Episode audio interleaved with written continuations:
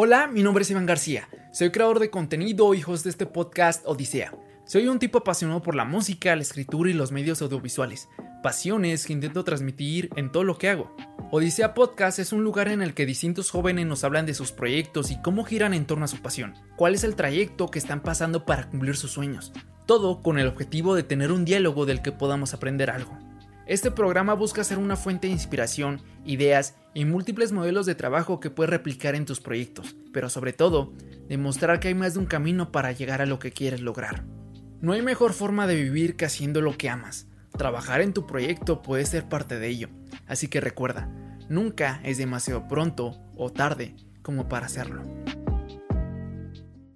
Bienvenidos a un nuevo episodio de Odisea Podcast y en esta ocasión me acompaña Michelle Medina. ¿Cómo estás? Muy bien, muchas gracias por invitarme. No, al contrario, gracias a ti por haber venido.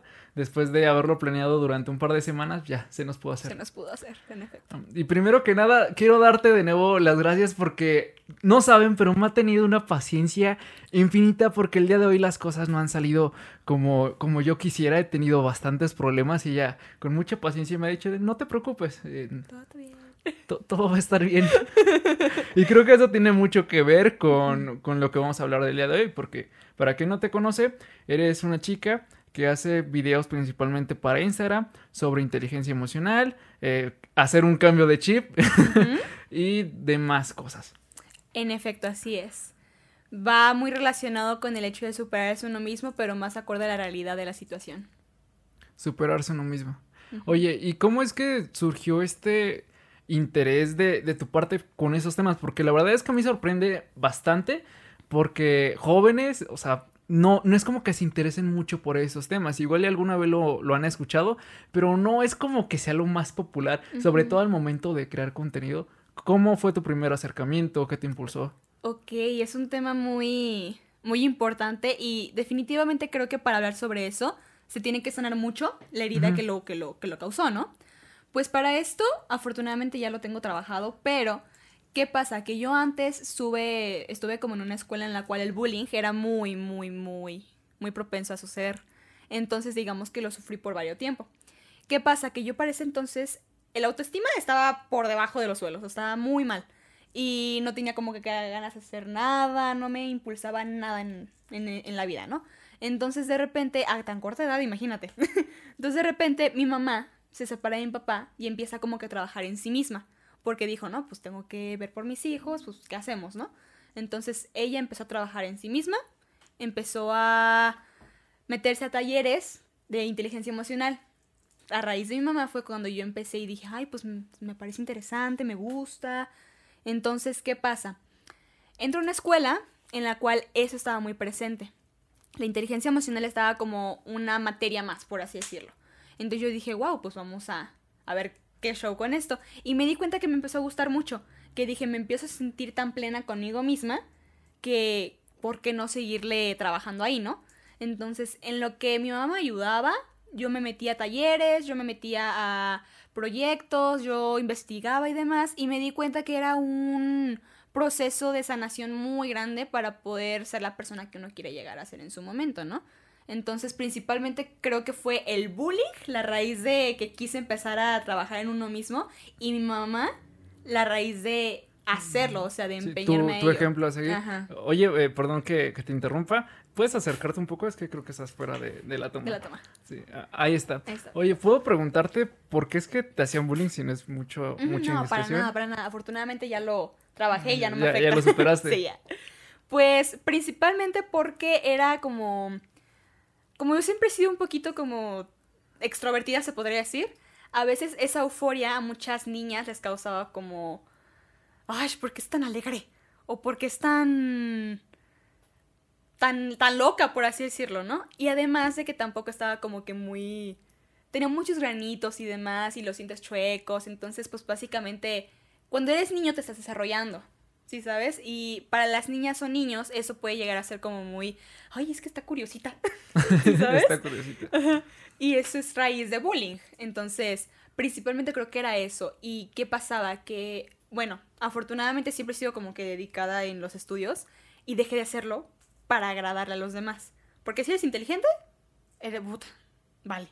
¿sí sabes? Y si eres una persona, pues, X, por así decirlo, ay, pues, me agradas porque no eres mejor que yo, por así decirlo, en su mentalidad de limitante. Sí. Hay muchas cosas que me llaman la atención, las que mencionaste, principalmente lo de el bullying y por qué es que te hacían, ¿no? Como dices, eras una niña inteligente que a lo mejor tenía algunas imperfecciones en el rostro, hablando de que tenías granitos, que es completamente normal, a todos nos pasó y seguramente también nos van a salir más, pero me llama mucho la atención cómo es que se da el bullying en las escuelas, porque creo que aquí en México se da sobre todo en secundaria.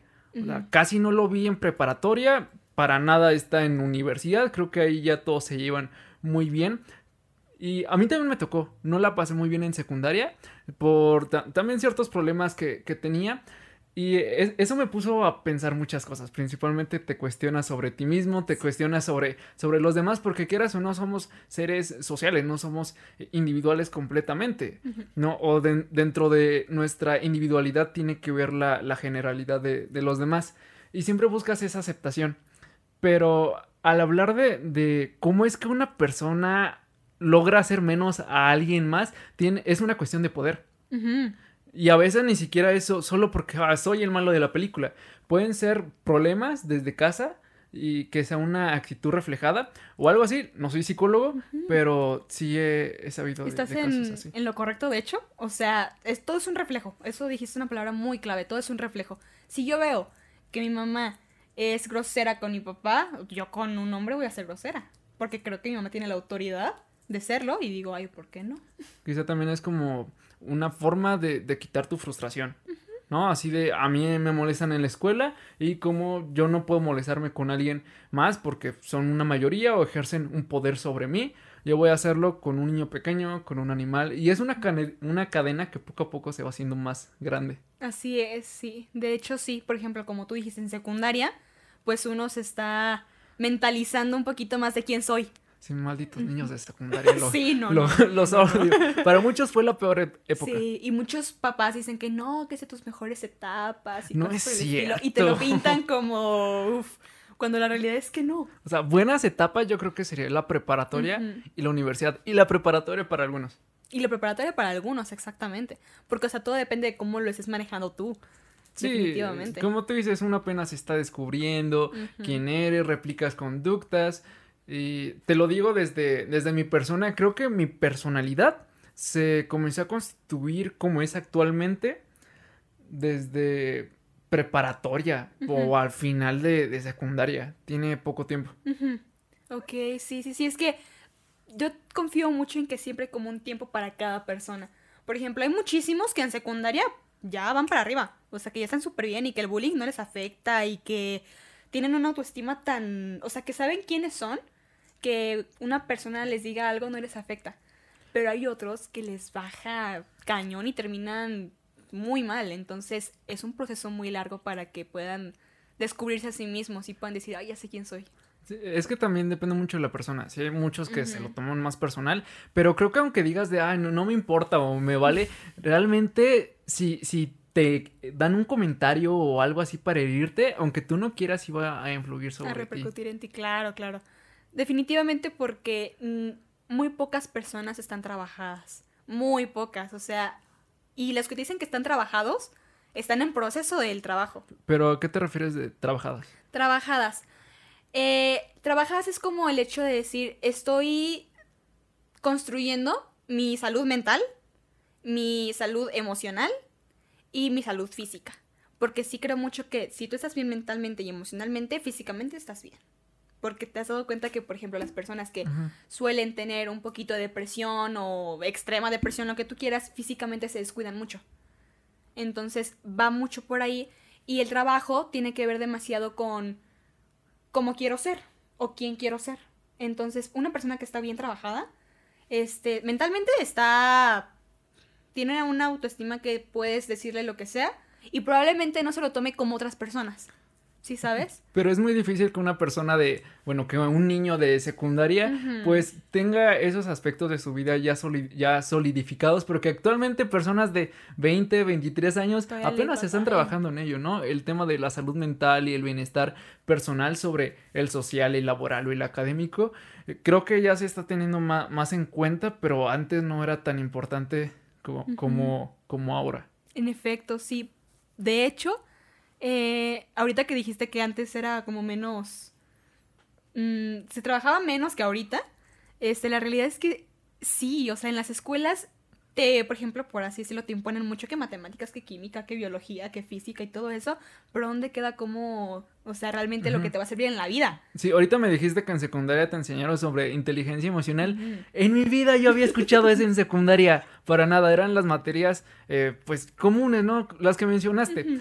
Y es que en la escuela también hay un problema porque no te enseña muchas cosas que sí serán útiles. Creo que una de ellas es sobre, ya sea inteligencia emocional o hablando del bienestar personal, no te inculcan. Otro podría ser sobre administración de tus finanzas, pagar impuestos y así, que estaría muy aburrido, pero la neta sí sería muy útil. Pero son cosas que sirven, claro. Filosofía.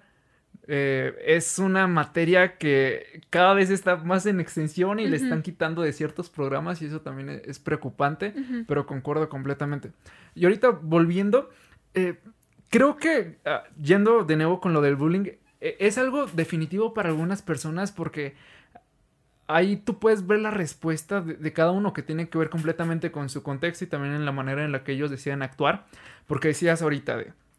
Hay personas que no les afecta para nada un comentario y hay otras que sí se ven seriamente afectadas y creo que de ahí pueden salir ciertos problemas que llegan a acarrear hasta ya la universidad, la preparatoria, pero otros cambios sí pueden ser para bien.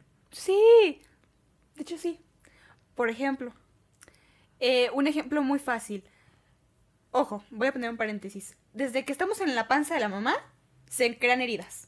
O sea, si yo estoy en la panza de la mamá y yo como feto empiezo a escuchar que la mamá dice que no quiere tener al hijo, lo que tú quieras, pero al final de cuentas lo tiene, se crea ahí una herida de rechazo. Y desde ahí ya vas mal. Desde ahí ya vas mal porque pues ya sientes que te van a rechazar y cosas por el estilo y ahí empieza el quiero agradar a los demás. Ok, ahora con el bullying, por ejemplo, cuando ya tú te das cuenta que te sientes rechazado por esa herida en específico, si los demás te dicen, tienes que hacer esto, y ya estás en nuestro grupito, por así decirlo, ¿no? Entonces vas por la vida, cuando ya creces vas por la vida tratando de agradarle a los demás, y si no les agradas a los demás, te sientes mal, ya no sientes que perteneces, y te rechazas a ti mismo, y eso puede repercutir positivamente o negativamente, como tú dijiste. Eso que mencionaste ahorita sobre el vientre, yo digo que son meras supersticiones, porque la neta yo no creo, pero mi mamá estaría completamente de acuerdo contigo, ¿no? Que hay ciertas cosas que se transmiten, pero no sé, creo que son... Bueno, igual y si hay estudios, pero no sé si es así. Hay algo que, bueno, mencionando de nuevo este tema, creo que... Es que la neta sí está bien feo el bullying. No, sí. te hacen sentir terrible, pero creo que si ya estás ahí en el campo de guerra, por lo menos tienes que hacerlo mejor para ti. Creo que es algo que he dicho sobre distintos temas, que si estás en una mala situación, pues por lo menos intenta encontrar algo bueno de ello, de no, sí, me estoy muriendo de hambre, pero hey, al menos tengo mis dos piernas y no me hace falta ninguna. Y a mí me sucedió, no es por balconearme ni nada así, pero creo que me ocurrió con el gimnasio. Para los que no saben, y creo que nadie sabe, en secundaria yo era un niño de esos que neta los ves y te dan ganas como de darle un zape y de molestarlo porque estaba gordito, chaparrito, estaba chino, no tenía carisma. Y ya me veo y no, con razón me hacían bullying, ¿no? Ya, me volteé a ver y digo, ay Dios. Pero la verdad es que ciertos comentarios sí crearon ciertas inseguridades sobre mí, principalmente sobre mi peso, y fui al nutriólogo y después me dio ansiedad por comer y me hacía sentir mal porque no cumplía la dieta y varias veces, pero no sé cómo rayos lo hizo el Iván de unos 14, 15 años, que eso lo transformó en voy a comenzar a hacer ejercicio no para los demás, sino para mí. Y no supe cómo llegué a esa conclusión, porque muchas veces las personas hacen ajustes de dietas extremas o comienzan a ir al gimnasio, que es algo pues saludable, pero lo hacen por agradarle a los demás. Sí, normalmente por el hecho de cómo me voy a ver es como me van a aceptar. Si me veo mal, no me van a querer en su círculo social, pero si me veo bien, uy, voy a deslumbrar y voy a... Es lo que normalmente la sociedad ha impuesto mucho. Físicamente tienes que ser como te lo marcan los estereotipos masculinos y femeninos. Y es donde ahí también empieza mucho la depresión. Sí, ¿sabes? Y es donde también ahí uno dice, ay, pues es que me siento mal porque no comí lo que tenía que comer, o comí de más, o es que tengo granitos, como me pasaba antes. Entonces tú agarraste un punto muy importante. El cómo te ves es cómo te sientes. Y debería ser maldita sociedad, sí es cierto. Nunca me veo puesto a pensar que como te ves es como te tratan. Y he estado viendo últimamente muchos videos en Facebook y me aparecen un tipo, se llama, creo que Máximo Abelardo. ¿Has visto sus videos? Sí. ¿Sí? Bueno, para los que no sepan, es un tipo que está en Omegle, uh-huh, que es una aplicación que es como si fuera un Zoom con extraños, donde te conectas y hay varias personas. Debe de haber cosas muy turbias, como quizá lo menos raro, personas mostrando sus pies, pero también hay personas que solo están ahí para... conversar o... Sí, conversar, igual y practicar un idioma distinto. Y este tipo lo que hace es buscar aparentemente novia y habla con chicas y lo sube a TikTok, a Facebook y así. Y lo que se me hace muy curioso es que él tiene un nombre muy, digamos, inusual, ¿no? Uh-huh. Máximo Abelardo, si es que ese es su nombre real. Uh-huh. Tengo entendido que es de México, ¿no? Él sí. Bueno, cuando se presenta con las chavas, habla en inglés. Y alguna les dice que es italiano. Y se me llama Máximo Belardo, ¿no? Y con un tono italiano. Y cuando dice que es italiano, la chava de Estados Unidos o de España es como de... ¿Qué? Se quedan todas atónitas. Y lo ven así súper caliente y le dicen, no, you are hot, ¿no? Eres muy sexy. Pero cuando les dice que es latino o que es de México, no. Hay dos posibles respuestas. Uno... No saben qué es ser latino o dónde está México y creen que es parte de Estados Unidos. o dos, se salen de la llamada. Uh-huh. O dicen, qué asco, y se salen. Sí. Son juicios. Y es como te ven, te tratan. Es racismo y en algunos casos discriminación. Sí. ¿Cómo nos tenemos que sentir al respecto ante eso? Sí, tienes un video en el que hablas acerca de la inteligencia emocional, uh-huh, que hablas principalmente sobre la empatía y la motivación. Y a mí se me hizo muy interesante, ya que esos aspectos creo que sí los comparto totalmente, porque creo que una de las cosas que más nos falta a nosotros como sociedad es la empatía. Uh-huh. Y lo digo respecto a mi propio ejemplo. Yo me di cuenta que no era la persona más empática que digamos, y es algo que, oye, tengo que ir trabajando esto, ¿no? Y también sobre la motivación. Porque tú decías que hay que tener algo a lo que te aferres y no hay que dejarlo. Uh-huh. Sí. Por ejemplo, con la empatía. Definitivamente sí, como seres humanos estamos ya tan cerrados en nuestra burbuja que si no soy yo, no es nadie. Entonces, la empatía tiene que ver desde el punto en el que yo me acerco con alguien y si veo que está... ¿Me esperas un momento? Después de esta parada técnica, okay, lo siento. No pasa nada. Volvemos. Entonces, como yo estoy tan cerrada en mi burbuja, pues digo, si no soy yo, no es nadie, ¿sí sabes? Y es donde ahí abarca el... Si yo veo una persona que no la está pasando bien y, por así decirlo, se está comportando un poquito como altanero o altanera conmigo, yo me pongo también al tú por tú y digo, pues, ¿qué te pasa? ¿Por qué estás así conmigo? ¿Qué te sucede? Yo no te he hecho nada. Cuando la realidad es que somos humanos, o sea, somos seres humanos, nos equivocamos, tenemos problemas, nuestras actitudes no siempre son las mejores. Y creo que eso también es empatía. El decir, ok, no te preocupes, todo está bien. Como tú hoy que estabas así un poquito, no pasa absolutamente nada, todo está bien. O sea, sí, la motivación tiene mucho que ver, pero también tenemos que ser realistas en que no siempre vamos a estar bien, en que en las situaciones tenemos que actuar y no solamente quedarnos sentados y esperar a ver qué pasa. O sea, hay que actuar.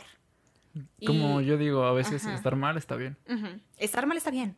Porque si estás todo el tiempo bien, no vas a saber qué es lo que está mal y no vas a poder trabajar lo que está mal, ¿sí sabes? Como todo está bien en este mundo, cuando hay un problemita, todo se derrumba. Sí, es como el deseo. ¿no? O sea, puedes desear una cosa y desearla y desearla y desearla, pero si la tuvieras en tus manos, pues perdería significado, y si es difícil de conseguir, es porque realmente vale para ti. Exactamente, definitivamente. Y, por ejemplo, en estos casos sí es como, ay, yo me aferro tanto a algo y quiero tanto a algo que lucho por conseguirlo, tampoco me quedo sentada o sentado y digo, ay, pues, ¿sabes qué? Pues a la ley de atracción y lo voy a desear y desear y desear y va a llegar. Sí, eso es la ley de atracción, pero tienes que actuar para que eso suceda. A ver, sobre la ley de atracción, ¿podrías explicarnos a qué se refiere esta ley? Sí, la ley de atracción básicamente es... La mente es muy poderosa. Es muy poderosa. Entonces, si yo estoy mentalizada y, como te digo, cambiando el chip, diciendo, yo sé que puedo lograrlo, yo sé que puede que sea un poquito como complicado, pero para mí...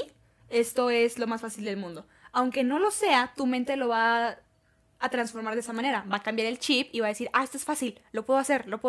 Constantemente estarlo diciendo, eso va a crear que lo puedas hacer. Entonces, pero tienes que meterle ganas para hacerlo. O sea, yo puedo hacerlo, y sigues intentando. Porque si te centras en, yo puedo hacerlo, pero me quedo todo el día sentada en la cama y no hago nada, tampoco es como que estoy actuando para hacerlo, ¿sí sabes? Entonces, yo atraigo lo que quiero y pienso. Si yo todo el tiempo estoy enfocada en cosas negativas y estoy diciendo de que no, pues es que está bien difícil, y solamente una vez al día digo, ay, yo creo que sí puedo, ¿qué crees que va a repercutir más? ¿Qué crees que va a repercutir más? ¿Lo positivo o lo negativo? Uh-huh. Pues obviamente lo... Ahí diferimos totalmente. Uh-huh. O sea, en verdad, muchísimo. Aclarando, te invito aquí porque creo que eres una persona que compartimos ciertas ideas, pero con el contenido que haces y también algunas ideas que expresas en tus videos, diferimos totalmente, y creo que eso es lo bonito de una conversación. Uh-huh. Si ambos opináramos lo mismo, sería muy aburrido. Igual, sí, nos daríamos como, no, sí, tienes razón, y estaríamos así. Sí. Y lo chido de esto es, como siempre lo menciono casi en cada episodio, la dialéctica. Yo tengo una tesis, tú una antítesis, al final sacamos una síntesis, que es lo mejor de ambas partes. Uh-huh. La teoría de la atracción o la ley de la atracción se me hace pura ideología y superstición. Uh-huh. Yo realmente, o sea, entiendo por qué es que dicen esto de las cosas buenas, hay que pensar en positivo y no, si puedes, porque mientras más lo piensas, más va a ser tuyo, más cerca lo tienes. Uh-huh. Y a mí la neta se me hace una reverenda tontería. Okay. No estoy diciendo de ti, sino de la ley, porque claro, Tú no creaste la ley de la atracción. Sí, no. Es algo que ya tiene mucho tiempo. Te voy a decir por qué. Realmente el que una persona logre hacer algo, sí, tiene que ver con el esfuerzo individual de uno, pero tiene más peso tus condiciones materiales, las factores sociales que tu propio esfuerzo. O sea, influye más en dónde naciste, influye más a qué escuela fuiste, a cuántos kilómetros estás de tu universidad y demás que eso, ¿no? Y el decir de no, sí se puede. Hay personas que quieren ser millonarias. O sea, muchas personas que quieren, o ni siquiera millonarias, que quieren ser clase media o que quieren ser clase alta. Pero por más que quieran y por más que trabajen y digan, no, sí se va a poder, pues la mayoría de las veces no van a poder salir de esa condición porque sus condiciones materiales no se lo permiten. Y esto tiene que ver mucho con el sistema en el que vivimos, ¿no? El sistema capitalista que te enfoca en otras cosas, donde te enfoca en una meta cuando la meta en realidad está por otro lado. Y en lugar de pensar desde lo individual, de no, sí, yo haciendo todo esto puedo salir adelante, que sí, hay que pensar en eso respecto a, tengo que echarle ganas a mi trabajo, pero también buscar cambiar las estructuras sociales. Uh-huh. Ok, justo tocaste algo que es como yo aplico la ley de atracción, porque sí, en efecto, tienes que ver tus condiciones para poder hacer las cosas, pero ¿qué pasa? Normalmente la gente... lo que usa es la ley de atracción muy como sobrevalorada. Uh-huh. Yo sí creo que la ley de atracción funciona bien, en mi punto de vista, pero cuando eres real con lo que estás deseando, con lo que quieres. Por ejemplo, yo no puedo decir, ay, si estoy en una condición lastimosamente baja económicamente, no voy a estar... ay, yo voy a ser millonaria, tengo que ser millonaria, puedo con todo, tengo muchísimo dinero, porque la realidad es que si tengo una mente pobre en el aspecto de voy a ser empleado o voy a trabajar un año en, yo qué sé, que es un trabajo honrado, o sea, no lo estoy para nada infravalorizando, pero por ejemplo, si tu mentalidad es de, ay, voy a servir para ganar, te estás quedando como en un punto de estancamiento. Entonces tu mente ya se quedó en un punto de estancamiento y dice, tengo dinero, pero tienes el dinero que recibes a base de lo que haces. Es que entiendo por dónde vas. No estamos hablando de, si te pones estos calzones vas a conseguir el amor de tu vida, ¿no? O vas a conseguir internet gratis de por vida. Uh-huh. No, va más como la ley de la atracción, como una forma de catalizar tu esfuerzo para llegar a tu objetivo uh-huh. más rápido, o tan solo para sí llegar a tu objetivo. Pero lo que me refiero es que realmente las cosas no funcionan así. O sea, no es tanto tu esfuerzo. Y te lo voy a poner así. Sí puede haber una influencia psicológica diciendo de, no, sabes que sí puedes porque los peleadores de la UFC o los peleadores de box, o incluso alguien antes de entrar a un examen está diciendo de, no, sí puedo, o sea, sí se arma, se va a hacer. Y es una forma de decirte de, hey, tú eres un fregón, entrenaste por tanto tiempo, te estudiaste durante meses, ahora ese es tu momento, tienes que lograrlo. Y es una forma de decirte, vamos, hey bro, tú puedes. Pero... Uy, se me acaba de ir el avión, el hilo. Muy feo. Sí. ¿Qué estabas diciendo? Que básicamente... El efecto psicológico, ¿no? Ajá, el efecto psicológico tiene... De ese lado lo entiendo, pero si lo pones así como en la vida real... El querer ser algo que tú digas realista, por más que lo desees, muchas veces no depende de tu esfuerzo, sino depende de otros factores, ¿no? Es como si... Bueno, el otro día estaba pensando acerca de un negocio de hamburguesas que hay aquí en Irapuato, que se llama La Cabaña Tejana. No conocí cómo empezó, pero es un local en el cual hay como 3 carritos y hay varias bancas para que se sienten. Y la neta está agradable comer ahí y se ve que hay mucha gente. Y yo comparaba ese lugar, ¿no? con los típicos carritos donde venden hot dogs o venden hamburguesas. Y digo, ¿por qué ese es un negocio más redondo y este es otro, ¿no? Uh-huh. Y a lo primero que me salta en mente, la visión. No, la visión, yo voy a tener solo un carrito y ahí muere. Ah, no, yo quiero hacer un negocio y inicio con uno y después inicio con 2. Y de ese punto podemos decir como, no, es que me choca decir la ley de la atracción. Pero sí pensar en decir, de no, vamos a enfocarnos en seguir por más y más y dar el siguiente paso. Pero a veces ni siquiera puedes pensar en eso y no es tu culpa, ¿no? Una persona que se la pasa trabajando de 8 de la mañana a 8 de la noche llega súper cansado y lo último que quiere es pensar en cómo ampliar su negocio, en qué poder emprender. Lo que quieren es desconectarse, ver la tele, y no los culpo porque, como te digo, nuestra sociedad está constituida de esa manera, ¿no? Lo más probable es que quien nace pobre se muere pobre. Pero a veces no es tanto esfuerzo de uno. En eso que dijiste de quien nace pobre y muere pobre, ahí es donde yo difiero un poquito. Yo creo que también, o sea, sí tiene mucho que ver cómo naciste para poder llegar a ser algo. No, lo tiene todo, alguien, lo tiene todo que ver. O sea, pero si definitivamente yo quiero ser alguien más en la vida o superarme en estos casos... Y quiero usar, por así decirlo, la ley de atracción. Para eso mismo creo que tengo que enfocarme en lo que puedo hacer en vez de en lo que no.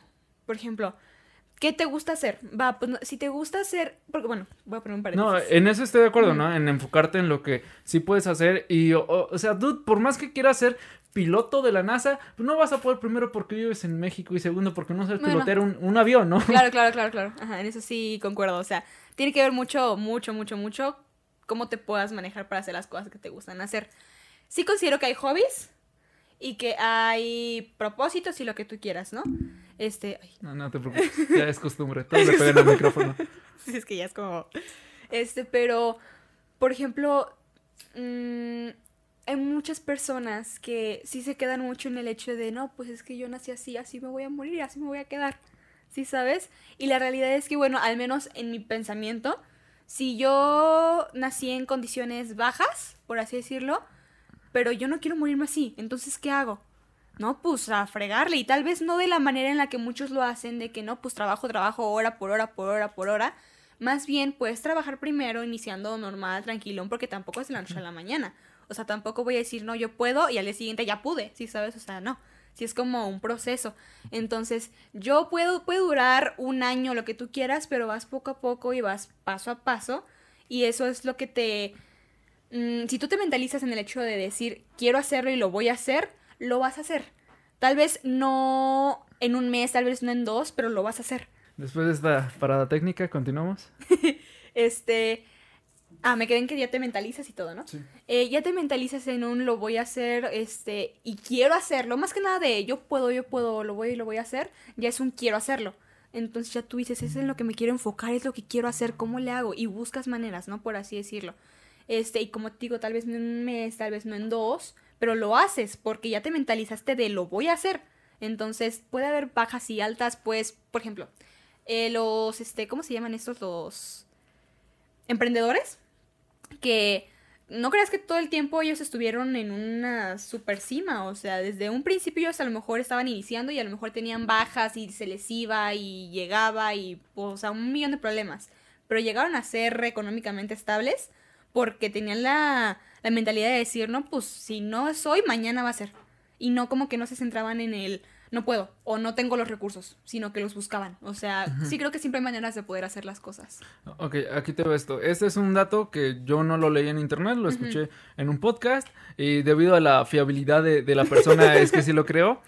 Bueno, Diego Rosarín, en uno de sus, bueno, en varios de sus podcasts, ha dicho lo siguiente. Actualmente no hay movilidad social, ¿no? Entiéndase como movilidad social la manera en la que uno puede moverse en un estatus social hablando económicamente, ¿no? O sea, clase media, clase baja, clase media alta, clase alta. Así, actualmente no la hay, ¿no? En los 40, después de la gran recesión económica, había pasado una guerra mundial y todo esto, era la tierra de las oportunidades. La estadística de que a ti como persona te fuera mejor que tus padres era de 80%. 80% era una muy buena estadística, pero conforme pasaban las décadas, esa probabilidad disminuyó. ¿Sabes qué probabilidad tenemos nosotros de que nos vaya mejor que a nuestros padres? Probablemente 8%. No más. 8%. Actualmente es más común que nos vaya peor que a nuestros padres. No, el hecho de que ya no nos podemos jubilar, la tenencia de la tierra, el encarecimiento de las cosas. Hay muchos factores que influyen en esto. Y te digo esto de nuevo porque es un dato real, ¿no? Es más probable que una persona rica se haga más rica a que una persona pobre salga de la pobreza. Y todo tiene que ver con una estructura social. No es culpa de uno, no es como que digamos, ok, es que yo ya no quiero ser fregado, le echo ganas, pero por más que le eches ganas, si no hay ciertas oportunidades que te dan tus condiciones materiales, no vas a poder salir de ello. O sea, es muy difícil y tiene que ver desde el acondicionamiento, ¿no? Lo que te decía, a una persona influye bastante, ¿no? Al momento de ir a la escuela, no creas que si no aprendes algo tiene que ver por tu culpa, tiene que ver con tu alimentación, con a qué distancia estás de la escuela. Es una persona que vive a 5 minutos, 10 minutos de su escuela, va a tener mayor capacidad de aprendizaje que aquellas que viven a una hora, ¿no? Y eso también lo mencionó en un podcast Diego, que las personas que viven lejos y tenían problemas incluso familiares y demás, de todo lo que les enseñaban, solo aprendían el 30%. Y el 70% era dinero que se invertía en educación, que se estaba tirando en la basura, que no tenía nada que ver con los niños o con los maestros, ¿no? Y hablando específicamente de todas esas cosas, el hecho de que tú nazcas en clase media o en clase media alta, pues ya tienes un privilegio, ¿no? De entrada. Y para que una persona de clase baja aspire a ser clase media, ya es muy difícil. O sea, casi es imposible. No, y te entiendo, ¿no? Porque si una persona es clase media y su familia, sus padres tienen un carro, le dan una educación universitaria, quizá escuela de paga, y le ponen ciertas cosas para que en lugar de iniciar en el escalón número 0, como inicia la mayoría de nuestro país, inician en el 5, ¿no? Y a lo mejor su familia está en el 6 y él inicia en el 5, y como le ayudan los compadres, tienen el 7. El caso de Carlos Slim, ¿sabes por qué Carlos Slim es uno de los hombres más ricos del mundo? ¿Por qué?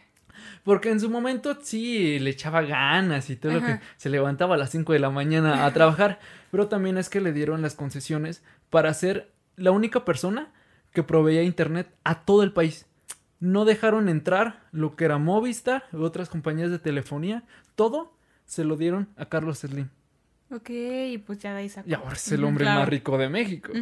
Hay ciertas cosas que nosotros no podemos no podemos entender. Que no siempre están en nuestras manos. Pero claro, mientras más nosotros nos enfoquemos en decir, ok, ya sé las condiciones en las que vivo, ahí sí creo que es importante lo del individualismo, porque ahorita sí mencionaste algo con lo que estoy totalmente de acuerdo, que dices, si estás fregado no vas a decir de, estoy fregado, ya, ahí muere.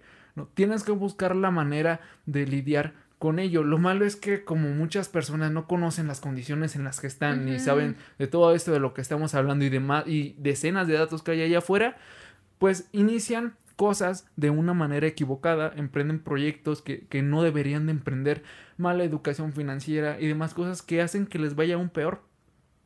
Y creo que si nosotros estamos conscientes desde ahora que tenemos las cosas difíciles, o a lo mejor que tienes tu privilegio, lo mejor es usarlo, no solo para beneficiarte a ti, ¿no? Uh-huh. Si eres alguien con un privilegio, también buscar beneficiar a las demás, porque somos seres sociales, ¿no? Uh-huh. No, volvamos a la empatía, tenemos que ver también por los demás. Claro, claro, claro. No sé tú qué opinas de todo esto que acabo de decir. Pues estoy de acuerdo en muchos aspectos, porque sí, creo que se puede hacer mucho con lo que uno tiene. Obviamente dependiendo de sus posibilidades. Uh-huh. Y es como te digo, o sea, por eso te digo que uno tiene que estar bien consigo mismo primero para poder hacer las cosas bien. ¿A qué me refiero con hacer las cosas bien? Hacer las cosas con el potencial que tú ya tienes. ¿Y te refieres a estar bien contigo mismo con uh-huh. hacer ejercicio, salud mental? A veces ni siquiera poner que ni siquiera el ejercicio, porque el ejercicio tú lo haces si quieres como desahogarte de esa manera, porque hay muchos que se desahogan, por ejemplo, los cantantes. Ellos ponle que a lo mejor hacen ejercicio por salud y lo que tú quieras, pero para desahogarse y estar bien mentalmente cantan o componen o sacan todo lo que tienen y lo escriben, ¿sí sabes? También tiene que ver mucho eso, pero uno tiene que estar bien desde el momento en el que cómo se ve a sí mismo. Si yo me veo como una persona que no, o sea, que puedo trabajar, pero nunca voy a tener lo que quiero tener, pues nunca lo voy a tener. ¿Estás de acuerdo? Sí, pero partimos de nuevo. Hay personas que ni siquiera tienen la oportunidad de hacer eso. De verse de ver por su persona. Uh-huh. A mí la verdad se me hace un tema muy triste, porque nosotros podemos darnos el lujo de estar aquí hablando en este programa sobre todo esto, pero hay personas que no pueden pensar, estaré bien emocionalmente o cómo le hago para cuidar mi físico, porque el físico es igual de importante que mi persona. Si es alguien que tiene que romperse el lomo desde la mañana hasta la tarde o hasta la noche, o sea, ¿cómo lo haces? Hay personas que son infelices con el trabajo que tienen, pero es lo que hay, o sea, no tienen estudios, o igual y sí tienen, pero no se les ha presentado oportunidades, o sea, ¿cómo le hacen? Uh-huh. Creo que es un tema muy, muy importante, porque es la verdad, o sea, por ejemplo, hay muchas personas que ni siquiera se ven trabajando en sí mismos, o sea, que ni siquiera saben que existe eso, por así decirlo. Que ni siquiera tienen la oportunidad de hacerlo. Ajá, o sea, ni el tiempo, ni siquiera el hecho de decir, ¿a poco se puede ser diferente, no? O sea, entonces sí suele pasar mucho. Y cómo pueden yo creo que es un tiempo que todo ser humano tiene un tiempo para decir y abrir los ojos en su punto. Por ejemplo, no podemos hacer que los demás digan, trabaja en ti. Sí, pues uno no... Sí, no puedes decirle a alguien de piensa positivo, tus sueños están a tu alcance, cuando no tiene dinero para darle de comer a sus hijos. Exactamente, va a decir, ¿cómo quieres que sea positivo si no tengo cómo hacerlo? O sea, no, o sea, te da un golpe y... Ajá, y es como de, o sea, cuando te dicen, estoy triste, ya no estés triste. Ajá, o sea, gracias. No, pues, gracias, ya no estoy triste. Gran consejo. Ajá, o sea, no, tampoco es como que eso se pueda trabajar de esta manera, porque como te digo, es un proceso muy grande y tienes que abrir los ojos, por así decirlo, y decir, ¿sabes qué? Yo ya toqué fondo. Ya toqué fondo y ya digo, ¿sabes qué? Tengo que cambiar esto. O sea, ya. Sí. Y muchas personas llegan a sus 50 años y no tocan fondo. Y es porque no tienen que tocar fondo en ese momento. ¿Sí sabes? O sea, creo que es un proceso y un tiempo para cada persona. Y si tú y yo estamos aquí sentados y platicando de esto, puede que el día de mañana yo toque fondo y diga, ¿sabes qué? Mi mentalidad es otra. Ya cambié mi forma de pensar. Ya lo que yo pienso de la ley de atracción ya no es la misma. Sí, ¿sabes? O sea, creo que todo tipo de persona tiene una mentalidad muy diferente y que crece de una manera muy diferente. Y a veces, aunque tenga la mentalidad de, ya tengo mi carrito, voy a hacer un negocio así grande, voy a hacer un Burger King de mi ciudad. Uh-huh. ¿Cómo le vas a hacer para encontrar los recursos? ¿Cómo le vas a hacer para encontrar el tiempo si tienes a tu familia que mantener y para eso tienes que trabajar? Te digo que es un tema muy complicado. Uh-huh. Y de hecho ese es como mi principal problema con las personas que difunden completamente el positivismo. Sí. Que no estoy hablando de ti para los que están escuchando. No, o sea, estoy hablando más del tema, ¿no? Uh-huh. No de las personas. Porque tienden a simplificar cosas que son sumamente complejos. Uh-huh. Y como los que estamos hablando, ¿cómo le puedes decir a alguien que sea positivo, que busque lo mejor para sí mismo? Sí, ahorita lo que está pensando su es cómo darle de comer a su familia. Claro, claro. ¿No? O sea, cómo pagar su colegiatura. Uh-huh. Yo te digo que, por ejemplo, no estoy de acuerdo con los motivadores. O sea, yo en lo personal, por ejemplo, voy a tocar un punto. Hay una mujer que es muy positiva, que todo el tiempo está como que subiendo... Bárbara de Regil. Sí, prefiero no mencionar como su nombre por lo mismo de que ahorita es una controversia esa mujer. No pasa nada. Pero sonríe. Entonces es donde yo digo, ok, a mí esa mujer se me hace muy... que tiene mucha luz en su persona, pero sí creo que te lo quiere pintar todo muy... A mí me desespera esa mujer. Me desespera mucho, es como sé positivo y yo, no quiero, ahorita mismo quiero sentirme miserable. Y es que está bien, o sea, sí, lo que acabas de decir, o sea, está bien sentirse mal, porque no podemos estar todo el tiempo felices, no podemos todo el tiempo estar de que, ay, sí se puede, todo es, esta vida es color de rosa, o sea. Lo siento, vas a terminar tu carrera y vas a ser desempleado, ¿no? Sí, o sea, es que, como te digo, ella a veces te lo quiere pintar mucho de, si...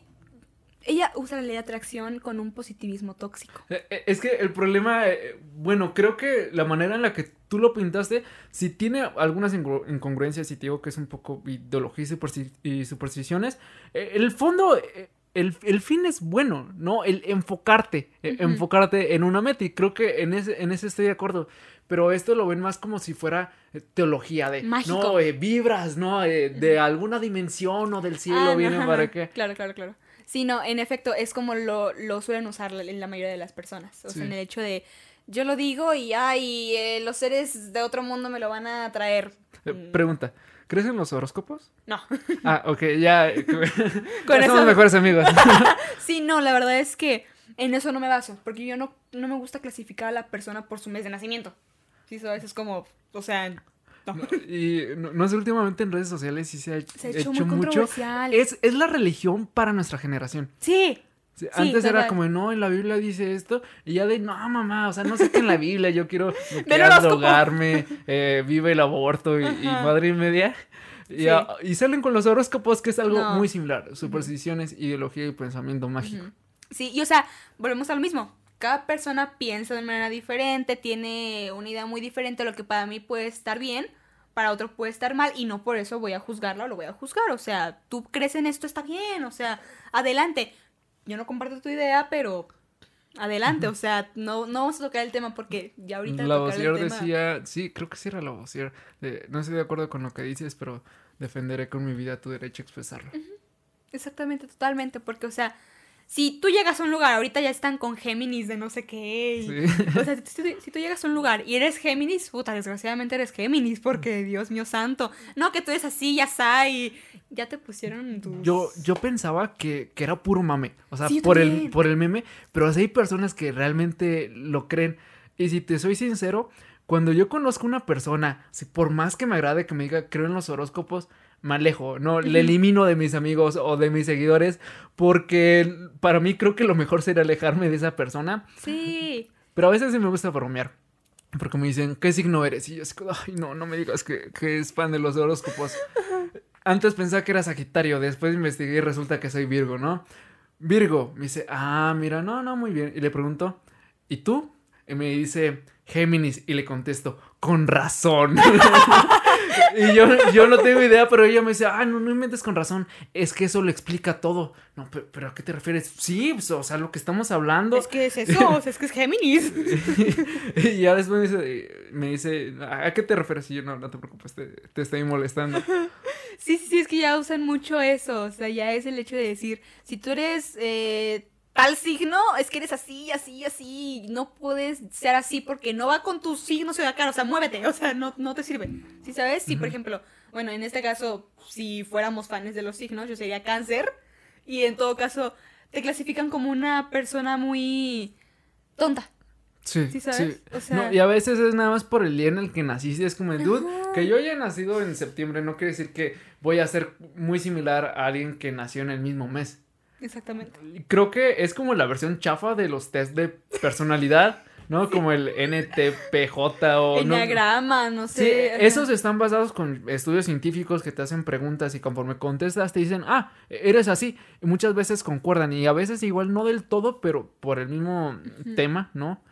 Te sueles proyectar. Sí, te sueles proyectar de, ah, mira, quizá que no, pero me identifico totalmente. A mí me ha pasado. Pero en el caso de los horóscopos es puro pensamiento mágico, o sea, cosas que no tienen nada que ver. Sí, o sea, un cangrejo de signos zodiacales o cosas por el estilo. La verdad es que sí difiero mucho con un horóscopo. No, pero... y cuando te dicen, no, eres ascendente este y descendente, es como de, no, vaya a eliminar. Eso. Yo no entiendo lo que es ascendente y descendente de luna y... Yo no sé, la neta, pero me imagino que debe ser como...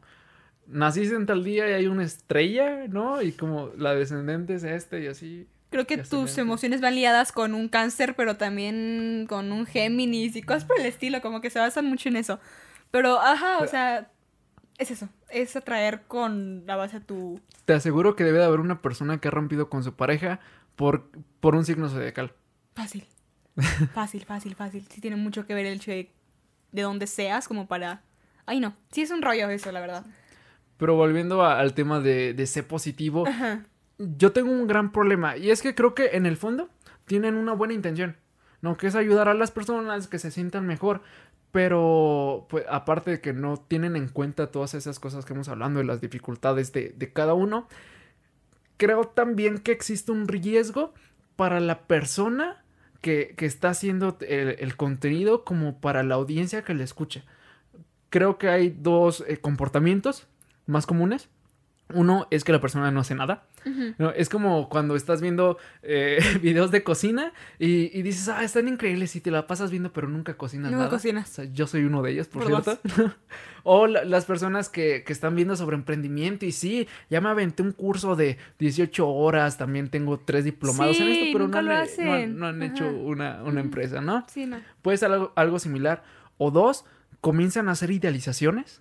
No, yo merezco esto, yo tengo que lograr hacer eso y yo, partimos de nuevo del individualismo, que pues, es un problema, y tienden a convertir a esas personas en coaches, uh-huh, creo que sí se dicen, ¿no? Coaches motivacionales, sí, por así decirlo. Ajá. Y se vuelven un culto, una formación casi religiosa que puede defender lo que dice esta persona. Ese es el peligro. Sí, o sea, como te digo... Para mí un motivador es, o sea, sí tienen intenciones buenas, eso me queda clarísimo y yo creo que si a ellos les ha funcionado, pues adelante, pero hay que ser realistas con las cosas, siempre, porque no podemos solamente basarnos en lo bueno de la vida, porque la vida no solamente son cosas buenas, o sea, hay caos, en esta vida siempre habrá caos, siempre habrá momentos en los cuales, como te digo, no estés bien, y volviendo a lo mismo, si no estás bien, no vas a estar bien en ese momento y vive tu frustración, vive tu tristeza, tu enojo, vive la emoción, porque si la reprimes y te la guardas, el hecho de decir, es que estoy enojada, pero no tengo que estar enojada, tengo que estar bien, o sea, va a salir de una manera más fea. Y por 5ª vez en este podcast decimos que si puedes ve al psicólogo, por favor, si necesitas ayuda.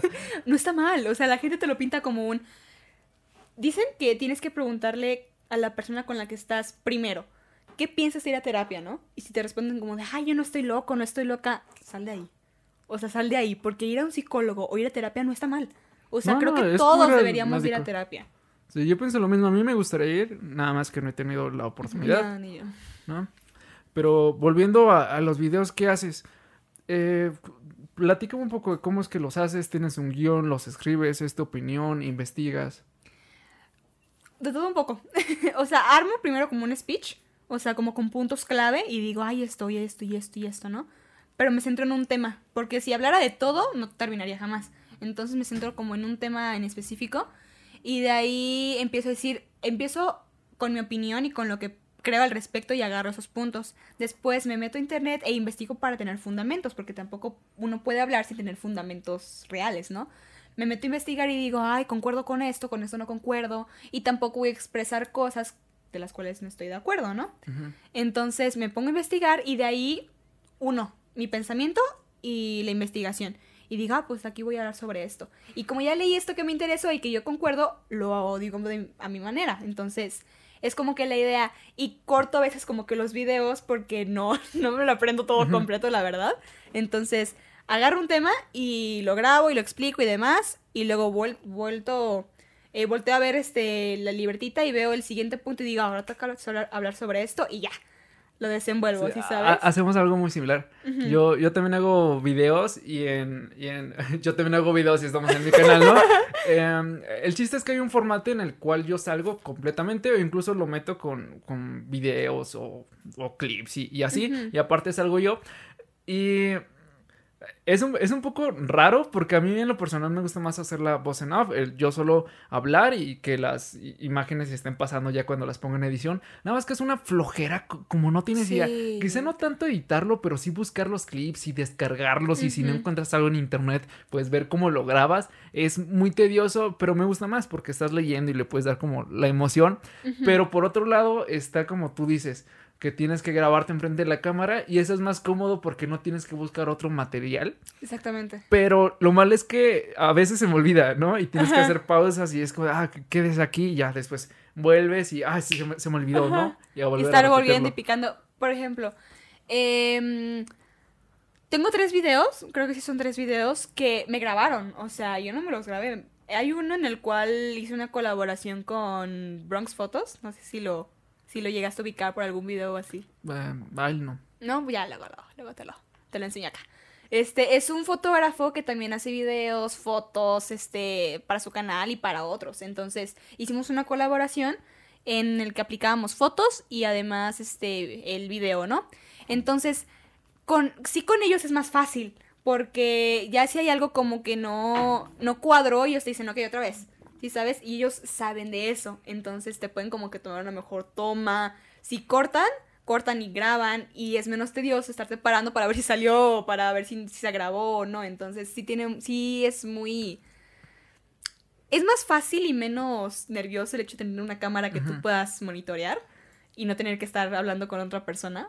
Pero sí es un poquito más como cómodo que alguien más te esté grabando a ti.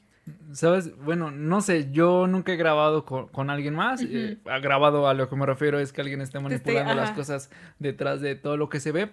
Pero yo sí pienso que tiene que haber como algo pues mágico o especial el que tú estés haciendo todo. Quizás es porque a mí me gusta que las cosas salgan como yo quiero y por eso me gusta a mí hacerla. Pero no sé, pienso que sí tiene como ese valor del independiente, ¿no? De tienes tu cámara o con tu mismo celular y tienes que buscar cómo es que vas a grabar. Y lo vas a hacer muy mal muchas veces, pero ni modo, cómo lo solucionas. Y es un proceso de mejora constante en el que tienes que mejorar la forma en la que haces el contenido, vaya la redundancia. Sí, claro. O sea, de hecho, yo me manejo de esas ambas formas porque a veces en las que no me da tiempo. O sea, en las que no tengo tiempo yo de estar acomodando, de qué poner la cámara, qué quitar, qué grabar. Entonces me pongo como un tiempo en específico en el cual me ayudan para hacerlo y ya. Pero sí, o sea, creo que ser independiente ayuda muchísimo. Ayuda muchísimo porque no siempre vamos a poder, o sea, no siempre vamos a tener la ayuda. Entonces es muy importante tener una independencia propia en esos aspectos. También porque aprendes un montón, ¿no? Igual y ahorita tienes un proyecto les todo, y que después te agarren de, oye, ¿no quieres colaborar con nosotros o ser parte de nuestro equipo? Y sabes editar, sabes grabar, sabes escribir. Son habilidades muy valiosas que no muchas personas tienen. Sí, y fíjate que ahorita vale más el que tengas muchos conocimientos. El que tengas como muchos conocimientos a que seas solamente una cosa, ¿sí sabes? Ser multidisciplinario. Exactamente. Ahorita vale mucho eso.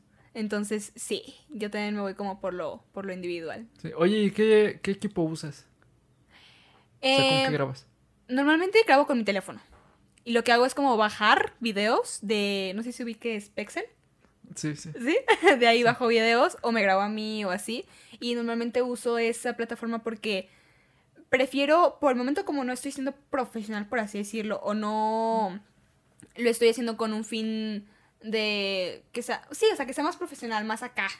Entonces digo, por el momento con esto, y ya cuando me vaya a enfocar totalmente en eso, ya es donde voy a empezar a comprar un equipo. Por ejemplo, tengo como un linearito de luz, ese sí lo uso, pero así como cámara, producción y así, todavía no no me decido como a comprarlo por el momento, porque creo que por el momento no lo voy a ver como de realmente se debería de ver, ¿sí sabes? Y creo que algo muy padre de cuando uno está iniciando un proyecto y que todavía es independiente es saber explotar al máximo el equipo que tienes en ese momento, ¿no? Y se puede ver las películas independientes, ¿no? O sea, no son películas así con un gran presupuesto, tienen un presupuesto limitado y tienen que buscar hacer una buena película y cómo le vamos a hacer. Y a veces no hay tantas locaciones, pero por otro lado exploran en la manera de filmar. ¿No? Es algo que me encanta mucho de los videojuegos independientes, porque no tienen una gran empresa que les esté pidiendo que venda tantas copias, sino son personas así como tú y como yo que lo que quieren es hacer un videojuego, y al no tener esa presión, ni tampoco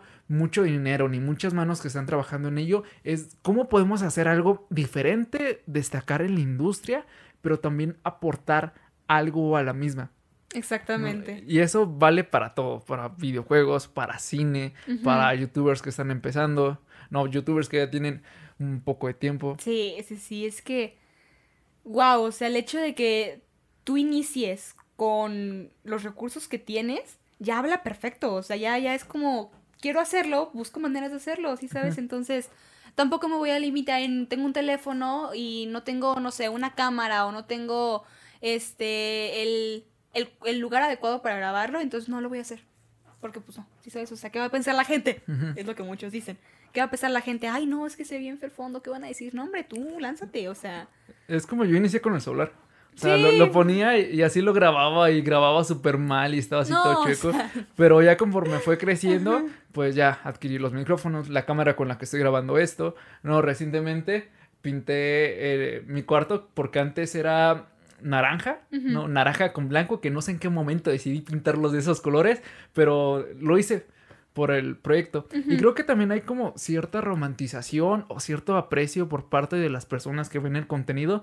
Porque no sé si a ti te pasa, coméntame por favor, pero cuando tú ves a una persona que está grabando en su habitación, que tiene nada más una cámara, igual no es como el gran estudio, lo sientes más cercano y conforme va progresando se siente bonito. Sí, o sea, por ejemplo, a mí me pasaba mucho que, bueno, yo antes me la vivía viendo videos de Quekika Nieto y cosas por el estilo, iban empezando, entonces tenían como que su spot normalón acá, tranqui, y te vas viendo cómo van creciendo y ya los dejas de ver como, bueno, en mi caso yo los dejo de ver ya como una persona como yo, ¿sí? O sea, ya los veo como más, ya lo logré, ya lo hice, ya ve dónde estoy, ya ve mi spot, ve lo que he logrado, entonces es donde uno dice, yo quiero estar así, ¿sí sabes? Y para eso...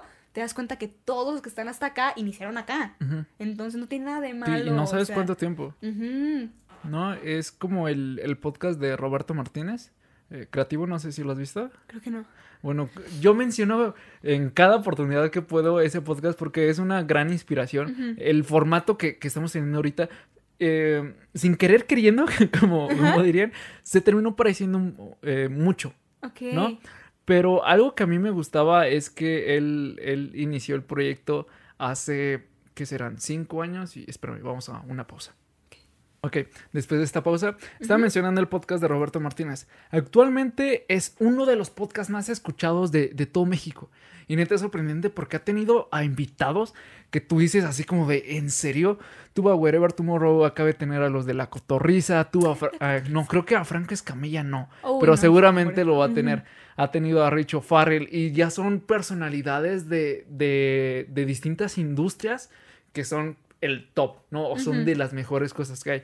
Pero el vato dice que recientemente le comenzó a pegar más el podcast, pero que el proyecto ya tiene con él unos 5 o 6 años, ¿no? Y muchos dicen de, no, yo quisiera tener un podcast como él, pero después ves y dices, tuvo que hacer el proyecto durante 5 años, ¿no? Y aparte, antes hacía videos y es una carrera muy longeva. Sí. Y puede ser incluso encontrar motivación e inspiración en ello.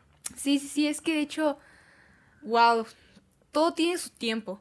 Y sí creo que el medio artístico, que para mí el medio artístico abarca desde los videos de podcast hasta el actor y cantante y todo eso.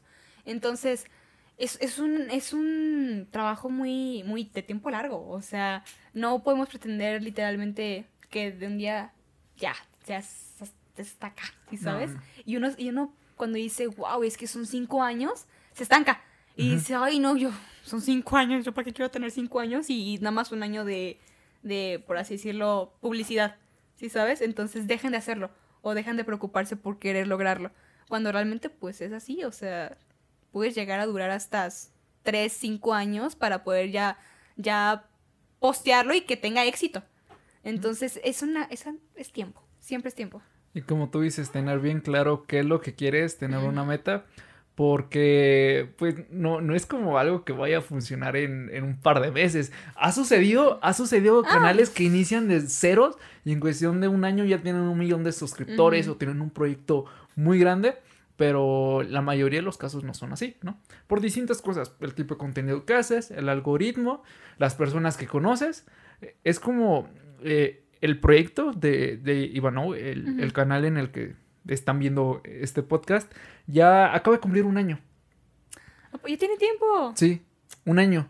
Y para mí sí fue así como de wow, porque es el proyecto que más tiempo le he dedicado, porque la mayoría de las veces lo terminaba dejando, ya sea porque ya no era lo que me gustaba, ya no me interesaba o distintas razones. Me pasaba igual. Sí. Me pasaba igual, te lo juro. O sea, porque antes yo era de que me encantaba hacer videos de lo que fuera. O sea, a mí me encantaba hacer videos. No importaba si era unboxings, o sea, de lo que fuera. ¿Y qué pasaba? Que yo iniciaba haciéndolos y ya lo dejaba, porque ya no me atraía. Y ya dejaba de hacerlo. Y ese es el proyecto, o sea, los videos de autoestima y lo que tú quieras. Porque hubo un tiempo en el cual también hacía videos de música. ¿Sí? Y dejé de hacerlo. Ajá. Porque... Tienes un canal, ¿no? O en tu mismo canal... Sí. Tienes un video de música, sí. Porque sí lo vi, y nada más vi uno y dije, se me hizo un poco extraño. Sí, es que, o sea, empecé por ahí porque me grababan y demás, bueno, porque mi papá se dedica a este medio musical, y dije, ay, ¿por qué no? Bah. Y pues ya, me grabaron nada más uno, y yo dije, ay, aquí me voy a agarrar, y según yo iba a empezar a subir más videos de música y demás, pero lo dejé, porque puede ser un hobby, pero realmente no es como lo que quiero hacer, ¿sí sabes? O al menos no es lo que quieres en ese momento. Exactamente. Entonces lo terminé dejando, y este proyecto de todos estos videos y demás es en lo que más he durado, la verdad. Entonces todavía me falta, pero es el tiempo en el que más he durado. Platícame un poco más de cómo estuvo eso que comenzaste con la música. Dices que tu papá trabaja en ello, ¿a qué se dedica? Sí, mi papá antes tenía un grupo musical. No sé si ubiques lo que era antes Ragazzi. No.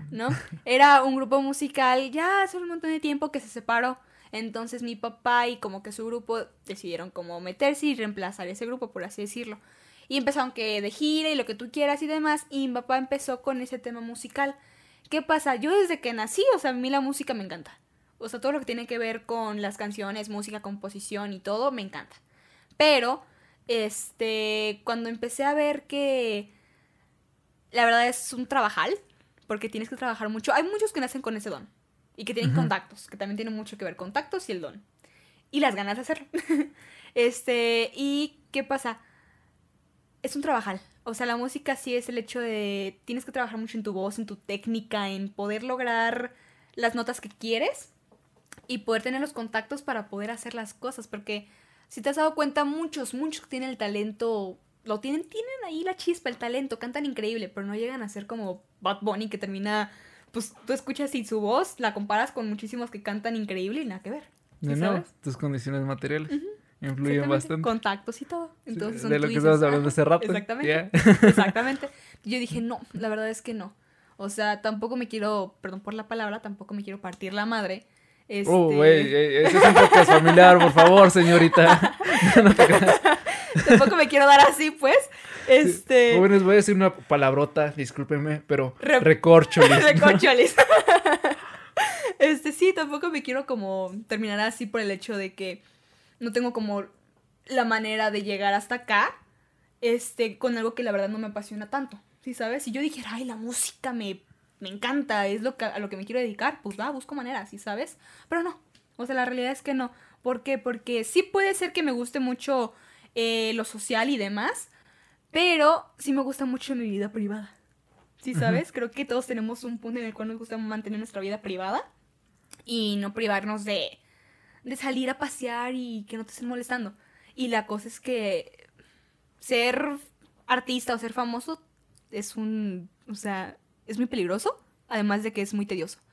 a mi punto de vista, porque si todo el tiempo te están que persiguiendo lo que tú quieras, y también eso no está muy chido a mi punto de ver las cosas, entonces... Es que depende mucho. Yo tengo amigos músicos y no me consta cuánto trabajan porque no los he visto, pero constantemente están subiendo historias de WhatsApp o así, que están teniendo ensayos. Yo también soy músico, toco ciertos instrumentos, y si es de que ensayamos una vez a la semana y solo son 3 horas, ¿no? 2 horas y media, 2 horas, 3 horas... Pero para tocar en un concierto o algo así, sí tienes que darle y darle, sí, y darle. Y ensayar y ensayar. Y al inicio, si eres independiente, no va a ser remunerado, ¿no? El episodio pasado vino Karen de Inda Midland. Ella dice que lleva años con el proyecto y que si sale dinero es para pagarle a los músicos y la gasolina. Y ella se queda... Tablas que básicamente trabaja para mantener ese proyecto, ¿no? Uh-huh. Y sí es muy difícil, pero también creo que tocando el tema de la fama... Tiene mucho que ver con tu manera de percibir la música. Uh-huh. Como tú me dijiste, no es mi pasión y es completamente normal. Si no te apasiona, obviamente no te vas a interesar mucho. Y hay muchos que no piensan tanto en ser famosos, sino lo que quieren es vivir de la música y decir de... ¿Sabes, mamá? ¿Tú querías que fuera ingeniero? ¿Querías que fuera matemático? Tómala. Soy músico. Uh-huh. Y la fama es algo consecuente de lo que estás haciendo. Ajá, exactamente. De hecho, me preguntaron, no me acuerdo quién... Hace unas semanas que si yo quería ser famoso. Y nunca me había preguntado eso. Y dije yo, no quiero ser famoso. De hecho, soy una persona que ama su privacidad. Sí, me gusta mucho también. Estar solo. Y ¿qué? O sea, justamente, bueno, por ejemplo, lo que yo hago, o sea, va a repercutir en muchas cosas. Porque yo quiero lograrlo, obviamente. Yo quiero terminar yendo, por ejemplo, no sé si ubiques a Diego Dreyfus. No. Uf, con ese hombre, neta, wow. Yo lo admiro muchísimo. ¿Por la música, por él? No, en inteligencia emocional. O sea, él es muy crudo. O sea, él es mucho de, ¿sabes qué? Yo te digo las cosas como son. Te vas a morir. ¿Qué haces perdiendo el tiempo? Te vas a morir. ¿Sí sabes? Y a mí me encanta eso. Porque no es como de, ay, tranquilo, todo va a estar bien. No. O sea, es muy realista. Todos nos vamos a morir. Uh-huh. Y él dice, a mí, lo que tú digas no me afecta. O sea, si tú crees que yo hago esto por fama, a mí me viene y me va. O sea, yo hago esto porque me gusta hacerlo.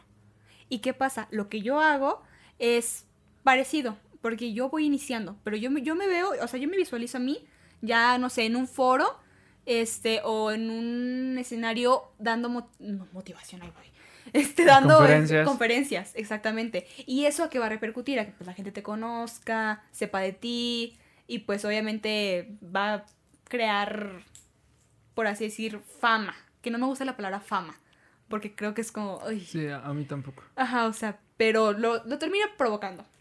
¿Y qué pasa? Yo también amo mi privacidad. O sea, a mí me encanta. O sea, el hecho de poder salir y, ay, todo tranquilo, normal. O tener tu vida privada. O no tener que estar dando explicaciones que nadie debería. En un restaurante sin que nadie te moleste. Exactamente, eso me encanta a mí. O sea, poder... Yo soy muy de, si me dan la oportunidad de irme de que a Las Vegas o una cabaña sin nadie, me voy a la cabaña sin nadie. Sí, ¿sabes? O sea, me encanta. ¿Verdad? Sí, o sea, yo prefiero 1000 veces estar en una cabaña sola, con música, lo que tú quieras, leyendo, al aire libre y así, y no por el hecho de, ay, qué espiritual, porque no, la verdad es que también me gusta la fiesta y lo que tú quieras, pero disfruto mucho mi soledad.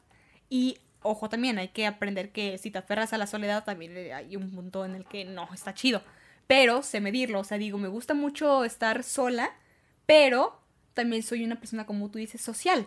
Sí, porque no podemos, porque no podemos estar solos toda la vida. Eso es de ley. Pero ¿qué pasa? Puedes aprender a vivir contigo mismo. Y eso está genial porque te conoces y lo que tú quieras, ¿no? Y a mí me encanta eso. Me encanta.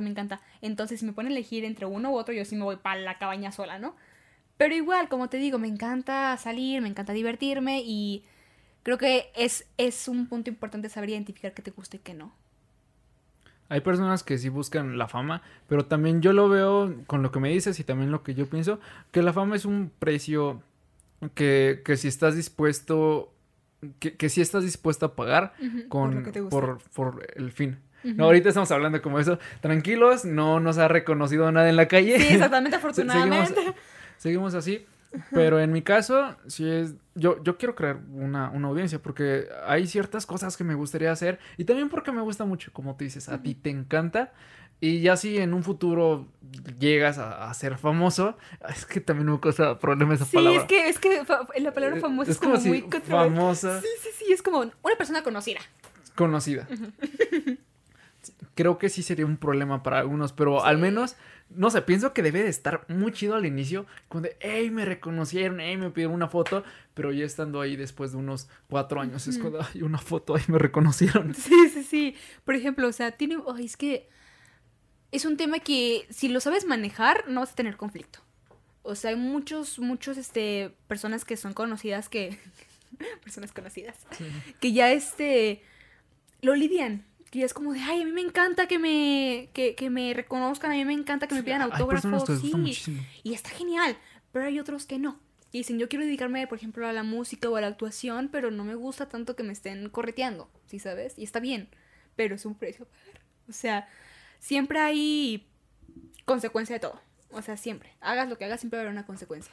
También entender que la fama sí te abre ciertas puertas, ¿no? Uh-huh. Porque si hay un podcast, ¿no? Que es muy famoso y muy escuchado en todo tu estado, en todo tu país, y quieres armar un podcast chido con una figura que no es muy fácil de conseguir, uh-huh. Lo puedes hacer. Uh-huh. No contrario a si tuvieras un podcast pequeño. Uh-huh, claro, sí.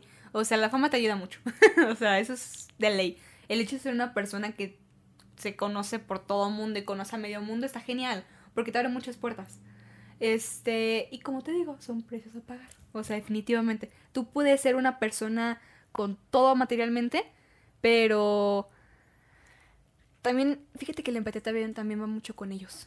La empatía también va mucho con una persona conocida, porque te juzgan mucho. O sea, por ser una persona conocida tienes que ser recto.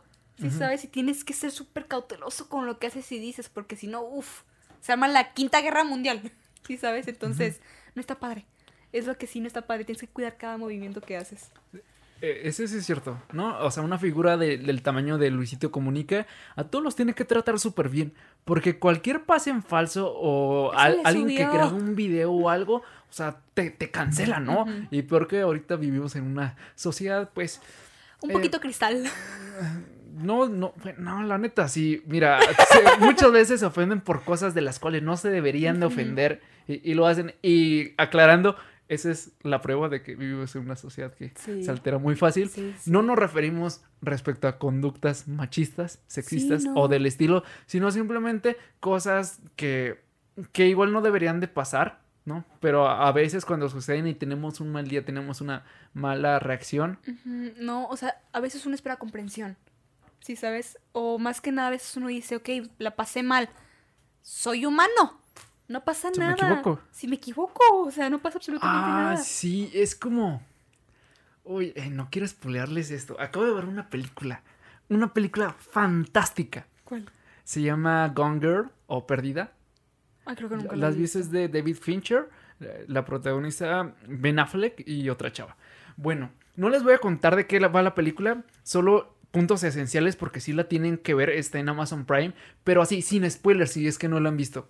La película va de un esposo que de la nada, o sea, un día llega a su casa y ya no está su esposa, ¿no? Y se perdió, y él piensa que es un secuestro, que algo sucedió, y hay como una campaña por buscarla y llama a la policía, y la película se trata de qué sucedió con su esposa, pero la trama da un giro que dices qué y te va sorprendiendo y más. Y es una película con un guión tan bien escrito, buenas actuaciones, pero no va sobre eso. Ajá. Llega un punto en el que el tipo, el esposo está muy mal parado por algo que sucedió, ¿no? Y es como de, a ver, tengo dos opciones. Uno es desmentirlo y que me odien sabiendo que puede ser cierto, o dos, ser un idiota el cual hizo esa cosa de lo que lo acusa, pero dentro de lo malo es que las personas van a lograr ver algo bueno en mí. De sí, es un idiota, pero es un idiota que se arrepiente, ¿no? Y decide dar una entrevista al público y dice, soy un idiota, no supe valorar esto. Y creo que es cierto, ¿no? Muchas veces tenemos que llegar a extremos para que otras personas nos valoren. No crean que todo esto solo fue un pretexto para decirles que van a esa película, pero es muy buena, en verdad. Muy buena. Ay, me imagino. No, de hecho ya me la antojaste ver. Sí. Llegando a la casa, vámonos a ver una película. Te pasa el nombre bien. Sí. La voy a ver de nuevo.